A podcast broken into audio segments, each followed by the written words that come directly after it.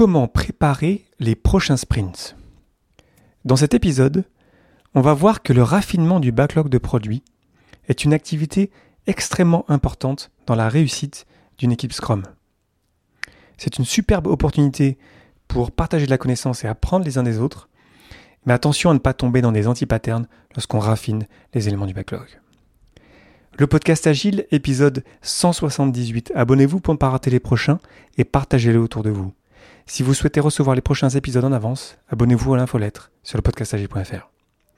Profitez d'un code de réduction de 10% sur le super jeu Totem avec le code L-E-O-D-A-V-E-S-N-E, c'est mon prénom et mon nom en majuscule, sans accent, pour le super jeu donc Totem sur totemteam.com. Merci pour votre soutien et bonne écoute.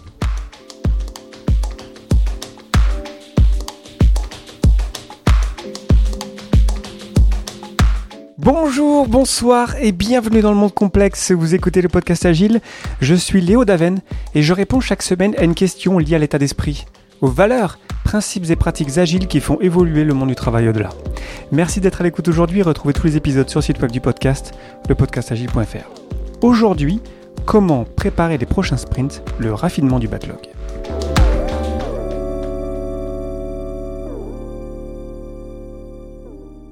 Très souvent, lorsque j'arrive dans une équipe qui essaye de faire du Scrum ou qui fait du Scrum, j'observe que le raffinement du backlog est souvent une activité qui est très sous-estimée. Je vois une corrélation dans les projets que je connais, après c'est sûr que j'en vois, je ne connais pas non plus des milliers, mais je vois une corrélation entre des équipes qui sont un peu perdues dans la vision produit, qui démarrent des sprints sans vraiment être prêtes, et qui toujours un petit peu en retard dans la clarification du backlog. Et ça, j'observe que ça a un véritable impact sur, la vision qu'on partage, sur notre motivation, de fait qu'on comprenne la vision, qu'on ait une idée des prochaines étapes qu'on va essayer d'atteindre, des prochains résultats qu'on va avoir. Et donc une des actions que je propose parfois, même souvent, c'est de bien faire le raffinement du backlog. Pour moi, le raffinement du backlog, c'est pas un événement dans Scrum, c'est une activité que le propriétaire de produit fait souvent, évidemment, parce que raffiner le backlog, c'est une activité qui ne s'arrête jamais. Le backlog est donc une liste de souhaits, d'idées, de prochaines étapes. C'est vraiment la liste un peu fourre-tout. On peut faire ça différemment. Attention, je ne dis pas que c'est la meilleure manière de le faire. Il y a plein de manières de bien gérer son backlog. Mais mettons que tout se retrouve là-dedans et on priorise ça, on ordonne ça. C'est donc le propriétaire de produit qui est responsable de son ordonnancement. Et ensuite, il faut partager cette vision. Il faut qu'on se dise, lorsqu'on est membre de l'équipe de développement, ok, là on est dans un sprint, euh, on est focus sur le sprint, mais ça a aussi beaucoup de valeur de se rendre compte des prochaines étapes, de dire, ah, tiens, qu'est-ce qui va venir après? Et de mon expérience, lorsqu'on arrive à bien partager ça, les prochaines étapes, les prochains éléments sur lesquels on va travailler dans les prochains sprints, je ne parle pas de plus de trois sprints, hein.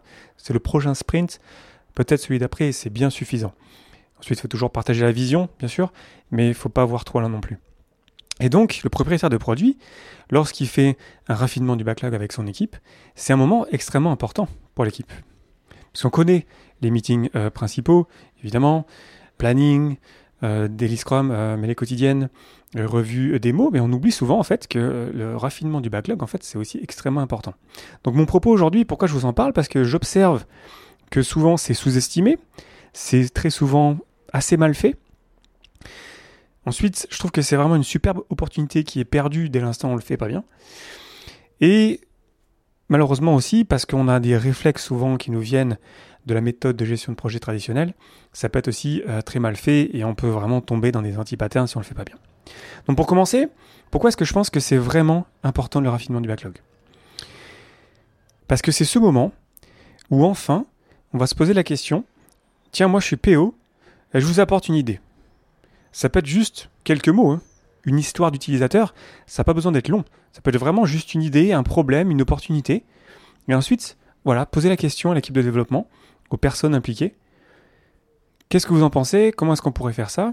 On peut vraiment arriver quasiment euh, les mains dans les poches en tant que PO, juste avec une idée pour sonder un petit peu les membres de l'équipe de développement et avoir du feedback le plus tôt possible. Un anti-pattern que je vois très souvent, c'est le, euh, propriétaire de produit qui euh, devient un proxy et qui va garder jusqu'à la dernière minute les, les histoires d'utilisateurs jusqu'à ce qu'elles soient prêtes. Ça, c'est vraiment un anti-pattern vraiment grave parce que c'est super important de demander son avis aux personnes qui vont faire le travail, qui vont avoir leur vision, leur connaissance et qui font qu'on récupère le plus tôt possible. Et surtout, lorsqu'on fait ça, bah, l'idée est souvent, en fait, elle va beaucoup changer, et tant mieux. On veut impliquer les gens le plus tôt possible.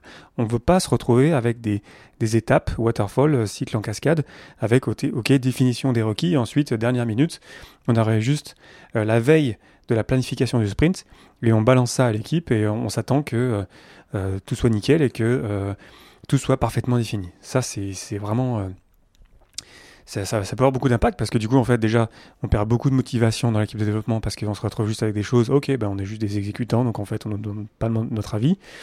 Et ensuite, très souvent, ben, quand on n'est pas développeur, ben, forcément, il nous manque beaucoup de connaissances, du coup, on fait des choix qui sont souvent pas les bons.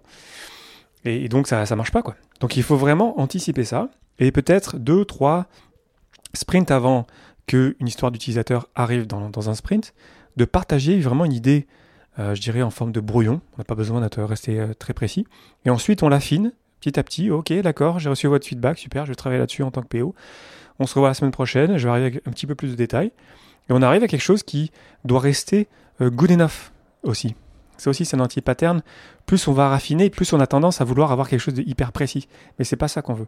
On veut garder ça simple. On veut garder ça vraiment le, minimum d'informations dont on a besoin pour comprendre ce qu'on doit faire, on se comprend tous là-dessus, ça suffit. Pas besoin de mettre beaucoup plus de détails. Ça ne veut pas dire qu'on n'a pas besoin de détails non plus, c'est pas ce que je suis en train de dire, mais il faut qu'on reste conscient qu'on ne veut pas tomber dans l'anti-pattern de tout définir et de se retrouver lorsqu'on va développer en fait à ne pas réfléchir. On veut que les développeurs, lorsqu'ils vont travailler sur une histoire d'utilisateur, ils aient toujours une marge de créativité et de, de sentir les choses, dire ah oui en fait on s'était dit ça, euh, pendant le raffinement du backlog, pendant les trois dernières semaines, on a travaillé cette story-là. Et en fait, en le faisant, c'est pas exactement ça. Et ça, ça va toujours arriver, et c'est normal, et c'est très bien. Donc attention de ne pas tomber dans l'anti-pattern de la definition of ready, la définition de, de prêt. On ne veut pas avoir une, espèce de, porte d'entrée pour le sprint, une, gate qui est vraiment très difficile à, traverser, où on a des, des, requis avec des points clés à avoir. Non, regardez ça simple, lean et vraiment good enough. Et quand on fait ça, lorsqu'on arrive avec une histoire d'utilisateur qui est très light, qui est très légère, si on l'affine un petit peu, c'est good enough, c'est clair pour tout le monde, on se comprend, bah très bien, ça suffit. Puis on démarre le sprint. Et lorsqu'on aura fait ce travail-là tous ensemble, on va récupérer au plus tôt possible toute l'intelligence collective de toutes les personnes qui vont travailler dessus, que ce soit des, des programmeurs, des testeurs, des designers. Et ensuite, on va se retrouver avec quelque chose que tout le monde comprend en fait, parce qu'on aura fait cet effort-là. Ce qui m'amène au point suivant, qui est, je pense en tout cas, c'est mon avis, que c'est important que tout le monde soit là dans ce meeting-là. Moi, je vois plusieurs intérêts à ça. Le premier, déjà, c'est qu'on va partager de la connaissance. Et c'est génial lorsqu'on a, si je prends un, cas euh, typique, euh, programmeur, testeur et designer, c'est super important que ces trois personnes différentes, en fait, elles partagent leur vision, leur compréhension de l'histoire d'utilisateur. Du coup, on a besoin que tout le monde soit là. On peut pas juste dire, ok, c'est juste le design, on va juste demander aux designers d'être là, puis les autres, de toute façon, les, programmeurs, ils le verront pas, donc euh, c'est pas grave. Non, on veut que tout le monde partage sa connaissance et progresse aussi. C'est aussi une superbe opportunité pour partager de la connaissance et progresser. Moi, je vois souvent des développeurs euh, juniors qui démarrent. Pour eux, c'est un super moment pour apprendre et se confronter à des avis différents des leurs. Donc c'est vraiment un super meeting, c'est vraiment, euh, c'est pas un événement, mais c'est vraiment un, super moment, je trouve, d'équipe pour partager de la connaissance et se dire, ok, il n'y a pas une seule personne qui a toute la connaissance. Euh, évidemment, ça peut pas être le PO, même s'il a beaucoup de connaissances euh, produits. On a besoin de prendre le meilleur de chacun, et pour ça, il faut qu'on soit tous là, simplement. Le fait aussi qu'on soit tous là, pour moi, c'est important parce que vous savez que l'équipe de développement dans son ensemble est responsable de créer un incrément pendant un sprint. Du coup, si moi je suis pas associé aux discussions euh, ou euh, à la compréhension qui démarre le plus tôt possible, déjà il va me manquer peut-être des éléments. Euh, et ensuite, ben, je vais pas me sentir vraiment concerné autant que ceux qui auront vraiment commencé à penser à ces histoires d'utilisateurs tôt. Je pense que c'est toujours important de parler à l'équipe de développement dans son ensemble. Maintenant, ça ne veut pas dire que tout le temps, il faut que tout le monde soit là. Faut quand même être intelligent et se poser la question, est-ce que ça a du sens vraiment que tout le monde soit là?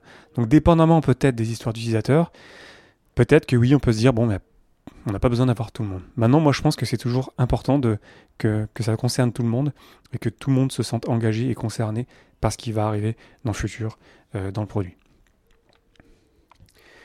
Le guide Scrum nous dit que le raffinement n'occupe généralement pas plus de 10% de la capacité de l'équipe de développement. Et c'est important, le, le, mot important là, c'est généralement. C'est-à-dire que le guide Scrum nous dit pas plus de 10%, donc donc c'est une demi-journée euh, par semaine en gros. Maintenant, lorsqu'un projet démarre, souvent ça va être beaucoup plus. Et faites-le. Et c'est souvent quelque chose que je vois, c'est l'erreur de se dire ouais non, faut pas trop qu'on prenne le temps parce qu'on veut vraiment délivrer quelque chose. Oui, mais si on travaille sur quelque chose qui n'est pas clair, on n'a pas tous la même compréhension, en fait, on, travaille sur quelque chose peut-être qui n'a aucune valeur. Donc avoir cette clarté juste, euh, just in time, juste dans les prochains sprints pour que ça soit clair lorsqu'on va démarrer un sprint, bah, ça va beaucoup nous aider. Donc n'hésitez pas à prendre plus de temps. Moi souvent quand je démarre dans des projets, je vois qu'on n'est pas du tout aligné. Bah, il faut qu'on s'aligne, qu'on se fait une, demi-journée euh, euh, tous les deux jours. Et très vite, en fait, d'un coup, tout le monde est beaucoup plus impliqué, on est plus concerné par ce qui se passe, parce qu'en fait, on, voilà, on a compris en fait la vision produit, on a compris les prochaines étapes pour l'atteindre. Donc c'est, c'est, faut pas prendre non plus le, le. Vous savez, parfois, souvent, j'ai souvent entendu que 10% euh, c'était, c'était voilà, c'était une règle. En fait, pas du tout. C'est généralement plus de 10%. Maintenant, réfléchissez. Qu'est-ce qui a du sens pour vous et faites ça. Lorsque le raffinement du backlog est bien fait, on est bien aligné, on, on sait où on s'en va, on sait les prochaines étapes, on a de la clarté sur les prochaines histoires d'utilisateurs ou les prochaines tâches qui vont arriver dans le sprint. Et lorsqu'on ne le fait pas, on est surpris, on est perdu, on navigue à vue et puis on ne sait pas trop où est-ce qu'on s'en va. Ce que j'adore, moi, en raffinement de, backlog, c'est lorsque l'équipe de développement va challenger le plus tôt possible les idées ou les, les propositions du propriétaire de produit. Ça, c'est très très sain et c'est ça qu'on veut. On ne veut pas euh, que juste l'équipe de développement soit juste des exécutants. Ok, on vous donne ça, vous réfléchissez pas, vous le faites et vous vous posez pas de questions parce qu'on travaille quelque chose qui est complexe. Et de fait, en fait, les développeurs, ils vont voir des choses qu'on ne voit pas, que n'importe personne d'autre ne peut voir. Et il faut qu'on leur laisse une marge de manœuvre, de créativité et de pouvoir réagir et d'ajuster ça le plus tôt possible. Donc vraiment, je trouve vraiment, hein, c'est, vraiment une manière hyper efficace de, quelque part euh, réparer une équipe Scrum, de commencer par ça, parce que euh, ça, tous les meetings ensuite, les, tous les événements de Scrum marchent beaucoup mieux dès l'instant en fait on a une meilleure clarté ensemble sur ce qu'on est en train de euh, travailler. Une image que j'aime bien avec le raffinement du backlog, c'est si vous connaissez les jeux euh, de type Age of Empires. Vous savez, c'est ces jeux où en fait vous devez créer une civilisation ou un village ou euh, une armée ou, que sais-je. Et euh, lorsque vous commencez, vous, êtes dans une immense carte et en fait vous ne voyez que autour de vous. C'est-à-dire que vous commencez, vous avez juste un petit foyer de trois villageois et vous voyez pas autour. Du coup, en fait, pour savoir ce qui est autour de vous, s'il y a des ressources, c'est-à-dire s'il y a de l'or ou du bois ou que sais-je encore, en fait, il faut que vous envoyiez quelqu'un pour savoir ce qui se passe, un espèce d'éclaireur. En fait, le raffinement du backlog, c'est exactement ça. C'est se dire où est-ce qu'on s'en va ensemble, là, c'est quoi les prochaines étapes? Du coup, on y va ensemble parce qu'en fait, euh, on a besoin de la vision de tout le monde, la compréhension de tout le monde, pour arriver à savoir si c'est vraiment plus intéressant d'aller là ou euh, à un autre endroit. Parce qu'on ne veut pas se précipiter à travailler sur quelque chose qui ne crée pas beaucoup de valeur. C'est important qu'on associe les personnes qui y travaillent pour partager la connaissance ensemble. Qu'est-ce que je pourrais ajouter sur le raffinement du backlog? C'est vraiment un, super moment. Après, euh, le guide Scrum mentionne les estimés. Euh, ça ne veut pas dire qu'on doit estimer ni en heures, ni en points, ni en taille de t-shirt. C'est juste une histoire de sentir les choses. Donc le guide Scrum ne nous dit pas comment estimer, euh, quel type d'estimé garder. Donc ne prenez pas ça au pied de la lettre en vous disant oui les estimés il faut que ce soit en heures ou en points d'histoire ou en taille de t-shirt. On peut faire ça vraiment de plein de manières différentes. Et moi je ne vous encouragerai jamais à faire des estimés. Euh, parce qu'en fait, il y a plein de manières de faire ça mieux et on n'a pas vraiment besoin de ça pour travailler ensemble. Maintenant, si vous le faites, euh, ça, peut marcher aussi. Hein, je suis pas en train de dire que c'est que négatif. Mais euh, moi, si vous demandez mon avis, j'aimerais bien que le guide Scrum enlève ce terme-là d'estimer, parce que forcément, il est plus compris comme estimé en heure ou en point d'histoire en, taille de t-shirt. Et je trouve que c'est pas, c'est pas, pas super que le guide Scrum quelque part le, mentionne aussi précisément.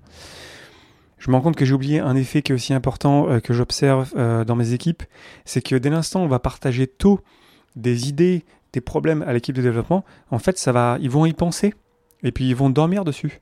Et ils vont revenir la semaine d'après, si vous faites ça de manière hebdomadaire, ils vont arriver avec de nouvelles idées. Et ça, c'est important aussi de leur donner du temps pour réfléchir.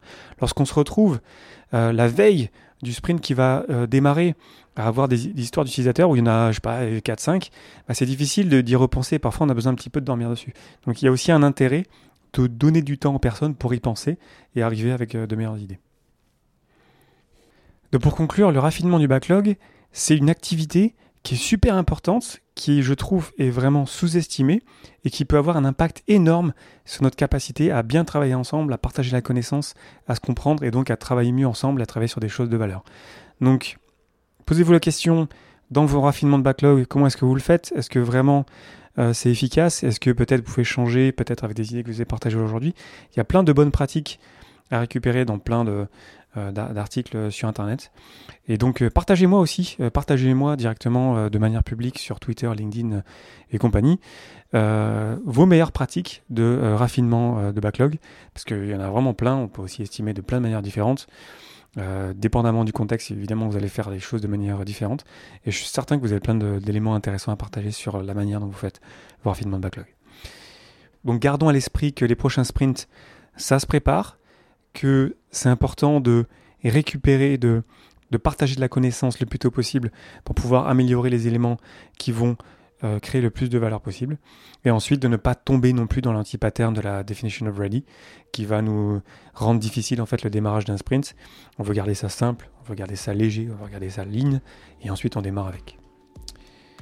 Voilà, je vous invite à réagir. Euh, sur les réseaux sociaux, comme d'habitude, LinkedIn, Facebook, Twitter et compagnie, ça fait toujours plaisir de vous lire.